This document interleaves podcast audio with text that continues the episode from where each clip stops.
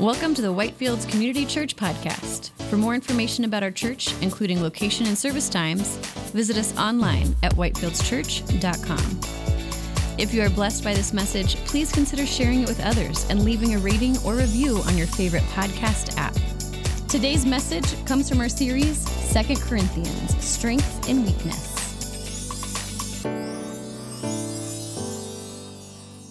Good morning, everyone. Please open in your Bibles to the book of Second Corinthians chapter twelve. So Second Corinthians chapter twelve, that's where we're continuing today in our series called Strength in Weakness. This is our verse-by-verse study through the book of Second Corinthians. That's how we like to study the Bible here at Whitefields Community Church. We like to study through entire books of the Bible, and we're currently in this study through Second Corinthians, picking up where we left off last week in chapter twelve, starting in verse eleven. So as you open there in your Bibles and in your Your Bible apps, please bow your heads with me and let's pray as we open God's word.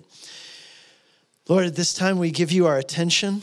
We give you our hearts. Lord, we ask that you would speak to us. And Lord, help us to be receptive to your word and responsive to it, um, Lord, by submitting and surrendering our lives to you and saying, Lord, here we are. Uh, send us, do with us as you please. We want to be fully submitted to you. And so, Lord, we avail ourselves to you during this time. We give you our attention. We give you our hearts. We ask that you would teach us and transform us by your Spirit through your word. In Jesus' name, amen. Amen. Well, he was a young man. man who had his whole life ahead of him, and probably like many young people do, he was probably pondering the question, how should I spend my life? How should I spend my life? And it was around that time that God gave this young man a vision. In that vision, he saw God seated on his throne in heaven. And this vision was so powerful that this young man named Isaiah, he was filled with a sense of awe at how glorious the Lord is. But along with that sense of awe, he was also filled with a sense of his own inadequacy. God was so glorious, so powerful, so holy. How could he stand in the presence of such a holy God? But then in this vision, God sent an angel to touch him and to cleanse him from his sins. And this angel told Isaiah, he said, "Behold, your guilt is removed and your sins are atoned for." And then Isaiah heard the voice of God calling out, saying, "Whom shall I send? Who will go?" And Isaiah immediately responded, and he said, "Here I am, Lord, send me." Having had this incredible vision of God's power and God's glory, having been touched by God and cleansed of his sins, Isaiah was eager to volunteer when God asked for a volunteer. The only problem was he hadn't waited to find out what the job was that he was signing up for. God was recruiting, but he didn't wait to find out what the job description was before he re- before he responded and said he would do it. It's kind of funny if you think about it, really, because usually you wait to find out what a job is before you agree to do it. But Isaiah's like, no, I'll do it even before I know what the job is. And God says, okay, cool. I'm glad I've got you now. You're with me. You're going to do the job. So let me give you the job description. Here's what I need you to do. I need somebody who's going to go and preach to people for their entire life, and none of those people are ever going to listen to anything that person has to say. Wait, that's the job? Preaching to people who aren't going to listen, who aren't going to receive what you say? I wonder if Isaiah was kind of kicking himself, saying, man, should have waited to hear the job description before I said I would do it. But I don't think that was his response, because having had that vision of God, seeing who God is and what God had done for him to cleanse him of his sins, I think Isaiah was happy to say, whatever it is, Lord, wherever it may be, my answer will always be yes. Whatever you tell me to do, wherever you tell me to go, my answer will be yes, because you're the one who's seated on the throne, the highly exalted one, and you came down to save me. You loved me enough to take away my guilt, to redeem my life. And so whatever you call me to do or tell me to do, my answer will always be yes. And that's how Isaiah spent the rest of his life, doing what God called him to do. And it wasn't glamorous, and it certainly wasn't easy, but it was beautiful. It was beautiful because he knew that he was doing what God had called him to do. And knowing that allowed him to do it with confidence and joy, even in spite of the hardships that were involved in doing it. But it's an interesting phrase, isn't it? Have you thought about this? That phrase, how you spend your life or how you spend your time. Because that word spend, that's the same word that we use when we talk about money, isn't it? So you spend money, you spend time, and you spend your life doing things. What that implies, that word spend, it implies that your life, your time, that these are finite resources. And you can spend them in lots of ways and in lots of places. But once you've spent them, they're gone and they don't come back. So the question is this. How will you spend your life? How will you spend this finite resource called your life? You know, my pastor was a man named Tom Stipe. He passed away a few years ago, but he always used to say this phrase. He always used to say, I want my life to be a penny in God's pocket that he can spend wherever and however it pleases him best. To me, that sounds a whole lot like what Isaiah said when he said, here I am, Lord, send me, even before he knew what God was calling him to do or where God was going to send him. It's an attitude of complete surrender to the will of God in your life. But where does that kind of attitude come from? Right? Because if you've only got one life to live, if your life and your time are finite resources, then why would you want to spend your life and time serving others when you could spend it on yourself instead? Why would you spend your life doing what God wants you to do rather than doing what you want to do? Well, in our study here in Second Corinthians chapter twelve, today as we look at verses eleven through twenty-one, what we're going to see is that spending your life for the sake of others is an act of love in response to God's love for you in Christ.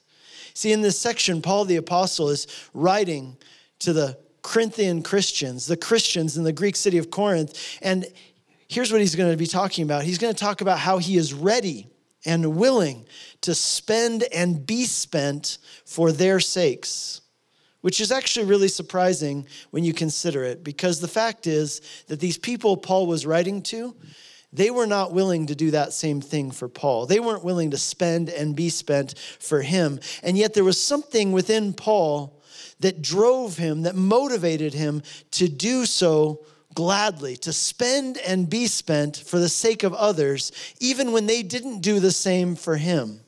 And so in our study today, we're going to consider what that was that motivated Paul to live in this way and what it might look like for us to have that same thing in our lives as well. So the title of today's message is Spent for the Sake of Others. And in this passage, what we're going to see is this, that spending your life for the sake of others is an act of love in response to God's love for you in Christ. That's our summary statement, and it'll also be our outline as we work our way through this passage. So let's take that sentence, and we're going to break it down into a few parts and use it as our guide as we work our way through these verses, verse by verse. So let's start with the first part of the sentence, spending your life for the sake of others. We pick up in verse eleven where Paul writes to the Corinthians and he says, I have been a fool. You forced me to it, for I ought to have been commended by you. For I was not at all inferior to these super apostles, even though I am nothing.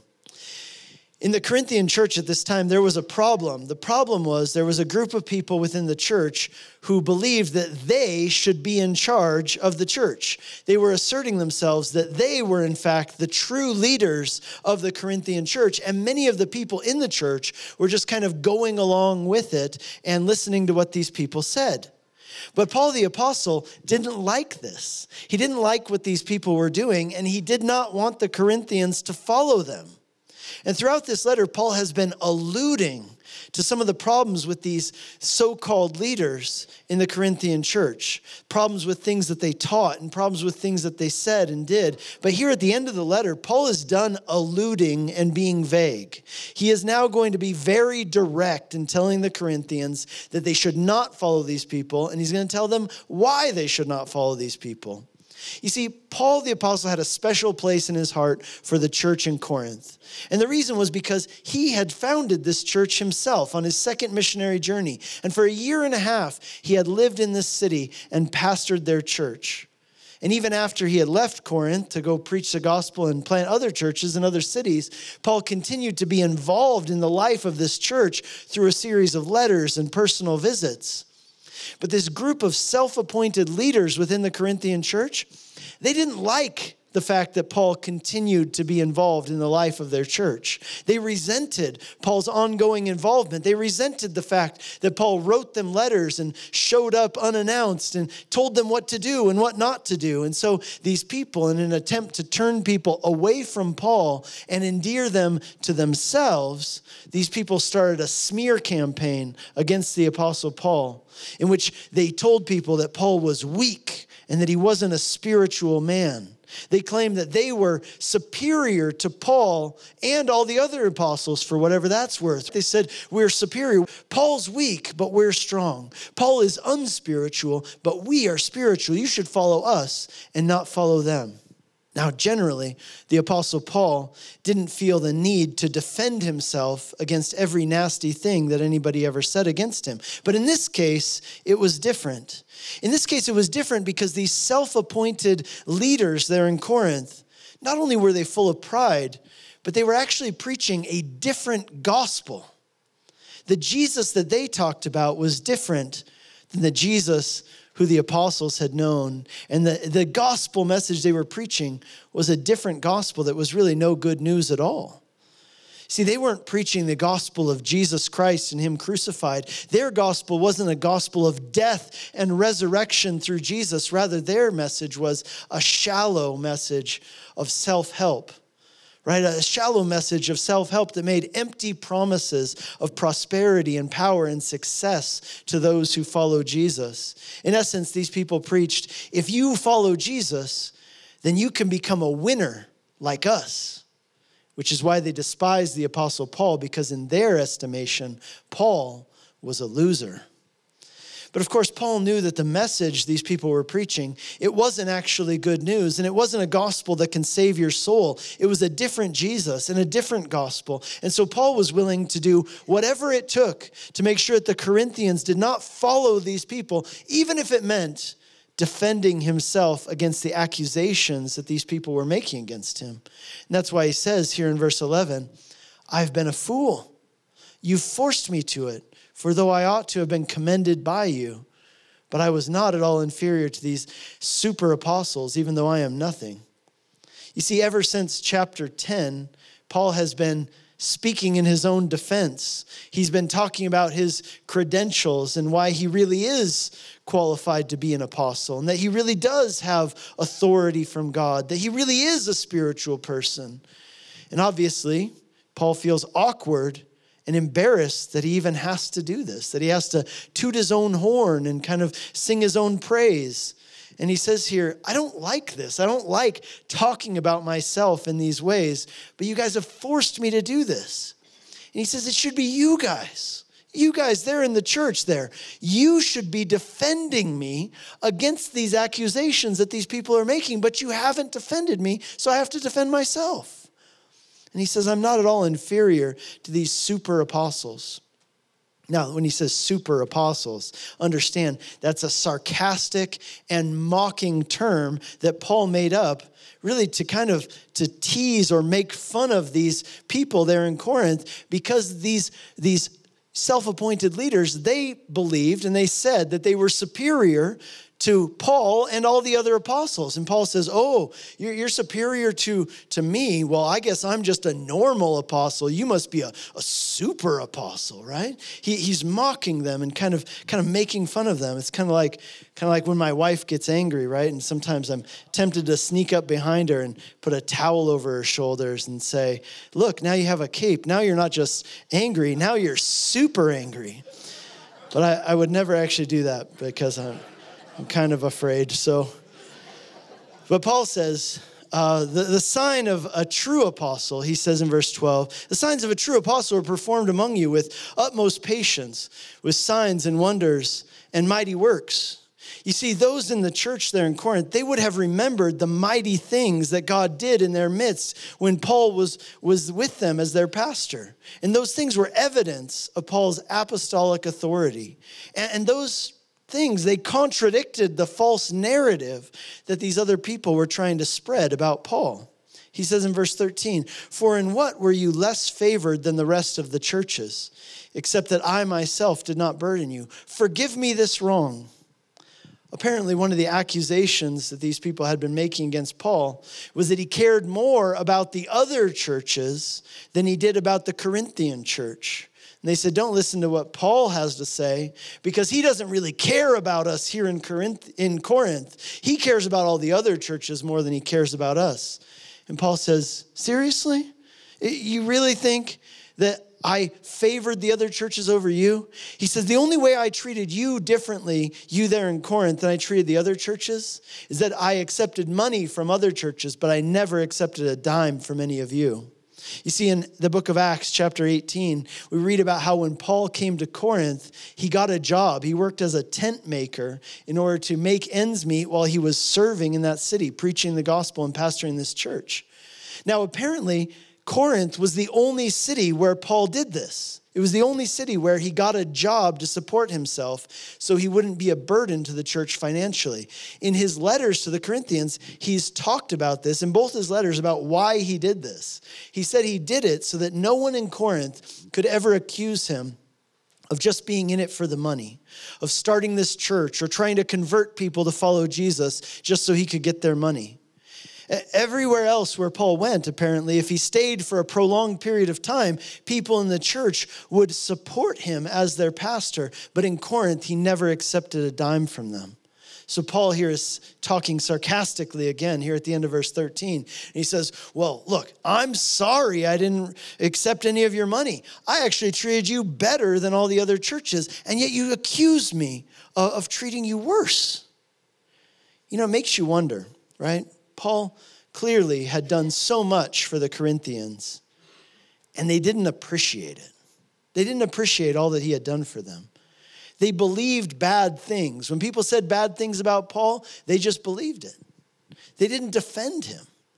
They happily followed after. Instead, they followed after false teachers who took advantage of them and mistreated them. And you might wonder, why is Paul even still trying with these people, right? Why not just say, fine, if that's what you guys want to think about me, if those are the kinds of people you want to follow, then go for it. Knock yourself out. Have fun. I've got more important things to do, and I've got other people who treat me good, uh, much better than you treat me. So you know what? Adios. See you in heaven, maybe, right? For some reason, Paul doesn't do that, though. Instead, Paul says this in verse fourteen. He says, here for the third time, I am ready to come to you, and I will not be a burden, for I seek not what is yours, but you. For children are not obligated to save up for their parents, but parents for their children. See, rather than washing his hands of the Corinthians, Paul has been talking about how now he's preparing to make a third trip to Corinth to see them, to spend time with them. He hasn't given up on them. Paul's first trip, he says this is going to be his third trip. So his first trip was when Paul came to the city on his second missionary journey, founded the church, and stayed there for a year and a half pastoring the church.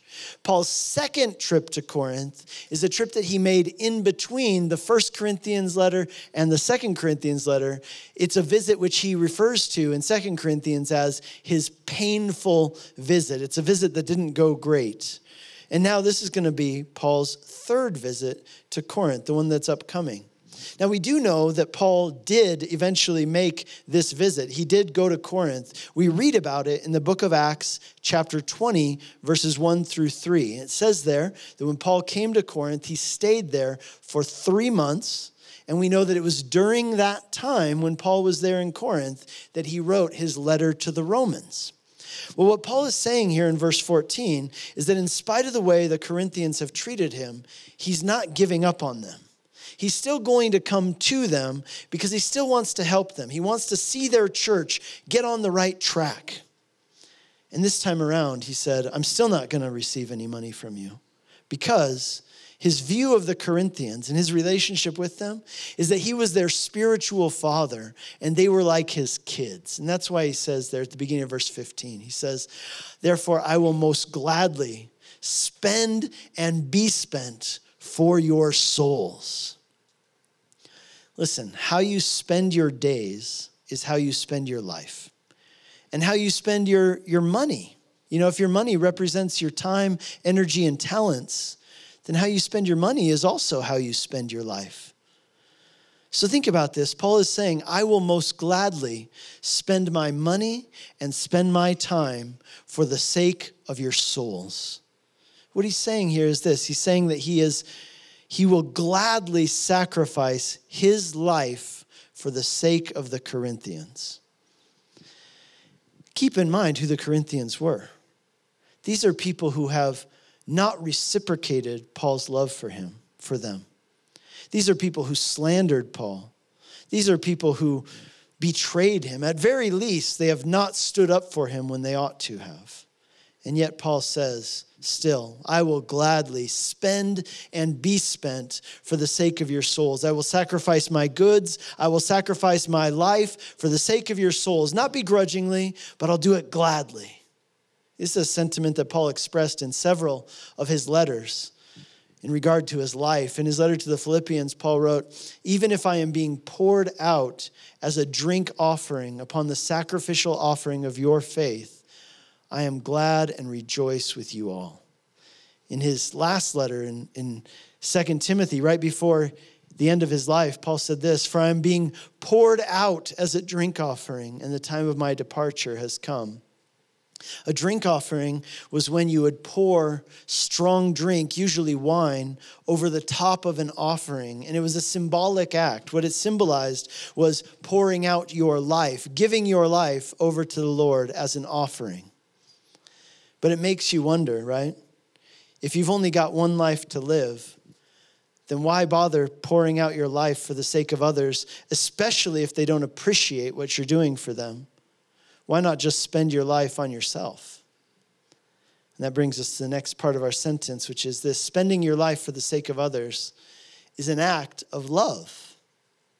Paul says at the end of verse fifteen there, he says, if I love you more, am I to be loved less? In other words, what Paul is saying is that his actions on behalf of the Corinthians, how he is spending and being spent, how he is pouring out his life for them, he says this is his act of love for them. You see, they aren't reciprocating his love, but Paul's actions are still an act of love.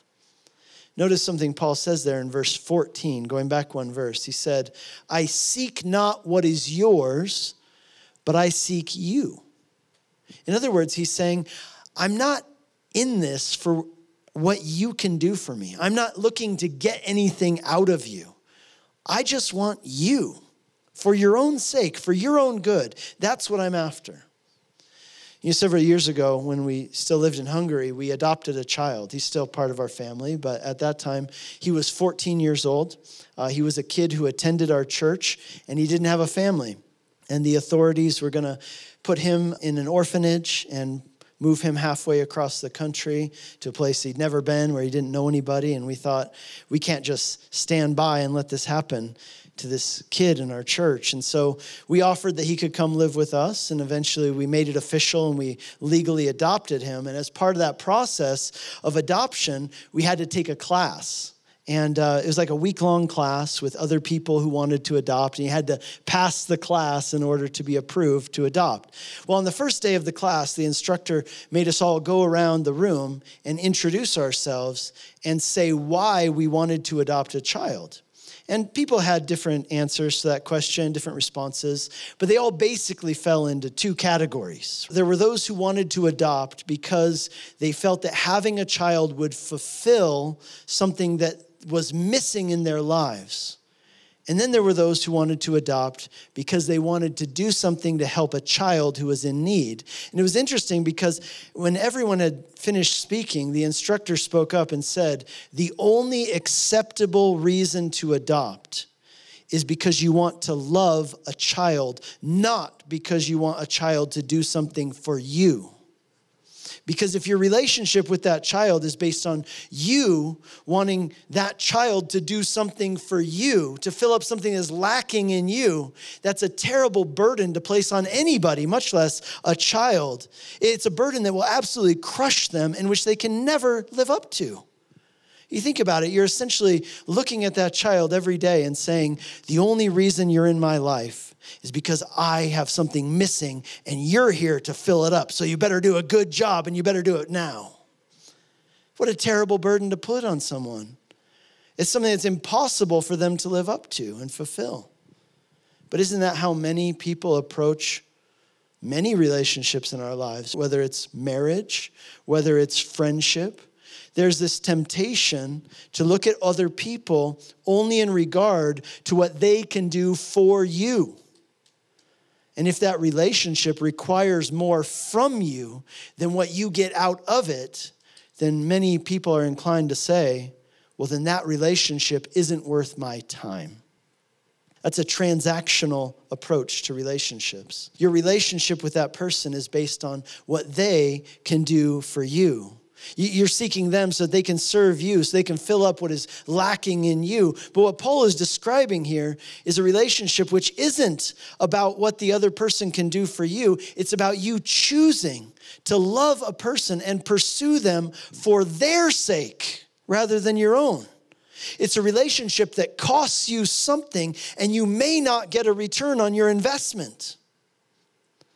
And what the adoption class instructor was telling us that day is that this, this is the essence of what love really is. Spending and being spent for the sake of another person. But it isn't only that people have a transactional attitude when it comes to relationships with other people. We can also have a transactional attitude when it comes to our relationship with God. To have a transactional relationship with God means that you view God as useful to you to get the things that you want in life. Now, that's very different. That's very different than seeking God for who He is. So it's worth asking yourself the question, do you seek God primarily because He is useful or because He is beautiful? Those two motivations for seeking God, they lead to two very different outcomes in life. If you seek Him only because He is useful, then what will you do if God doesn't give you what you want or what you ask for? Or what will you do if God calls you, like He called Isaiah, to do something that's hard or costly or isn't fun? See, the reason why Isaiah was able to say, "Here I am, Lord, send me," before he even knew what God was calling him to do, or where God was going to send him, is because he had seen a glimpse of God's beauty. He had experienced a touch of God's grace. The same thing was true of the Apostle Paul. Remember in our study last week, how God had given Paul a glimpse of what heaven would be like. And that glimpse of heaven must have changed the way that Paul lived from that day forward for the rest of his life. Since he knew what awaited him, Paul wasn't obsessed with getting what other people could give him or living his best life now. Rather, because Paul knew that eternity in heaven awaited him, he was free. He was free to spend and be spent for the sake of others because there was someone else who had done that same thing for him. And that brings us to the final part of our sentence. Spending your life for the sake of others is an act of love in response to what to God's love for you in Christ, in response to God's love for you in Christ. Verse sixteen, Paul says, "But granting that I myself did not burden you, I was crafty, you say, and got the better of you by deceit. Did I take advantage of you through any of those whom I sent you? I urged Titus to go and sent the brother with him. Did Titus take advantage of you? Did we not act in the same spirit? Did we not take the same steps?" One of the rumors that these people were spreading about Paul was that even though he had never taken any of their money from them yet, that he was still going to do it. In fact, they said, you know, this whole thing that Paul was doing and taking up a special collection to help the suffering saints in Jerusalem, it was all just a scheme in which Paul was trying to collect their money like indirectly, and then he was going to take it all for himself and line his own pockets. Apparently, though, everyone in Corinth loved Titus. They thought Titus was awesome. Paul, not so much. But Titus, they loved that guy. And Paul says, who do you think sent Titus to you? That was me. Me and Titus were on the same team. We're working together. If you trust Titus, then why wouldn't you trust me? Verse nineteen, he says, have you been thinking all along that we've been defending ourselves to you, it is in the sight of God that we have been speaking in Christ, and all for your upbuilding, beloved. Paul says, you know, everything we've done, even in defending ourselves against these accusations, we didn't do it for our own sakes. We didn't do it to serve ourselves. We did it because we care about you and we want what is best for you. He says in verse twenty, for I fear that perhaps when I come, I may find you not as I wish, and that you may find me not as you wish, that perhaps there may be quarreling, jealousy, anger, hostility, slander, gossip, conceit, and disorder. I fear that when I come again, my God may humble me before you, and I may have to mourn over many of those who sinned earlier and have not repented of the impurity, sexual immorality, and sensuality that they have practiced. What Paul's saying here is, the reason I've written you this letter is because when I come to visit you, I'm worried that my visit isn't going to be very enjoyable for either of us. He says, it's not going to be enjoyable for me if I come there and I find that you're still continuing in all the same sins that I've warned you about and told you to repent of. And it's not going to be enjoyable for you if I come there and I'm just confronting you the entire time.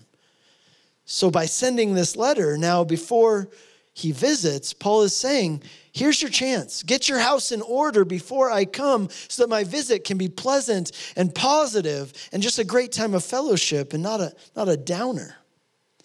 Ultimately, we don't know whether Paul's visit to Corinth ended up being a pleasant one or a difficult one. But either way, we do know that Paul's visit was motivated by love. Let me ask you this. How are you spending your life? How are you spending this finite resource of your life? And many people are afraid that if they spend their life or their time or their money on others, that they will miss out as a result. They'll miss out in life because they won't have anything left for themselves. But Jesus shows us a different way. Jesus was God come to us in human flesh. In the person of Jesus Christ, God became one of us. He walked our streets. He experienced hunger and cold, joy and sadness, even rejection and pain. And he did it all for us. Even though we have sinned against him, God did not wash his hands of us or give up on us. Instead, for our sakes, God came to us in the person of Jesus in order to save us. He spent his life for us. For our sakes, Jesus lived a life of perfect obedience to the Father to fulfill all the righteous requirements of the law on our behalf. For our sakes, Jesus died a sacrificial death, condemned and crucified, not for his own sins, but for ours, in order to take the judgment that we deserved in our place. For our sakes, Jesus was resurrected, defeating death and making a way, opening the way to eternal life. And for our sakes, he is coming again. All of this, everything he did, it was for us, and it was at the greatest cost imaginable. And yet he didn't do it begrudgingly. He did it with joy. Remember what Paul said there in verse fourteen? How he said he told the Corinthians that he, he wasn't after what they could do for him. All he wanted was them for their sakes. Well, in the same way, God loves you. He does. God loves you. And he doesn't love you because of what you can potentially do for him. He doesn't love you because of what you can give to him. The fact is that God doesn't need any of us or what we can give. But the good news is that he wants you. He doesn't need us, but he wants you. The Bible tells us that God, our Savior, desires all people to be saved and come to a knowledge of the truth. And the way to be saved is by putting your trust and faith in Jesus and what he did to save you. You see, when you really understand what Jesus did for you, the cost that he paid, the fact that he gave his life for you, the ultimate act of love to redeem your life so you could spend eternity with him, it changes your perspective. It causes you to say, along with Isaiah, here I am, Lord, send me. Let me be an instrument of your love in this world with the short time that I have left. I'm willing to spend and be spent for the sake of others because that's what you, God, did for me in Jesus. So I'll do whatever you call me to do because I've received your grace and because I know that heaven awaits me. So because you gave your life for me, now I want to spend my time and my resources, not just on myself, but for the sake of others in response to your love for me. And you know what's ironic? The irony is when you do that, what you find is that rather than missing out, it's actually in spending and being spent in love for God and in love for others that you find a truly fulfilling, rich, and meaningful life. Friends, spending your life for the sake of others is an act of love in response to God's love for you in Christ. Would you please bow your heads with me and let's pray. You have been listening to a message from Whitefields Community Church in Longmont, Colorado. For more information and audio content, visit us at whitefields church dot com. Make sure to tap the subscribe button if you would like to have new messages delivered to your device every week when they are released. If you have been blessed by this message and would like to support our ministry, you can do so by leaving us a review on Apple Podcasts or by giving a donation to our church on our website at whitefields church dot com.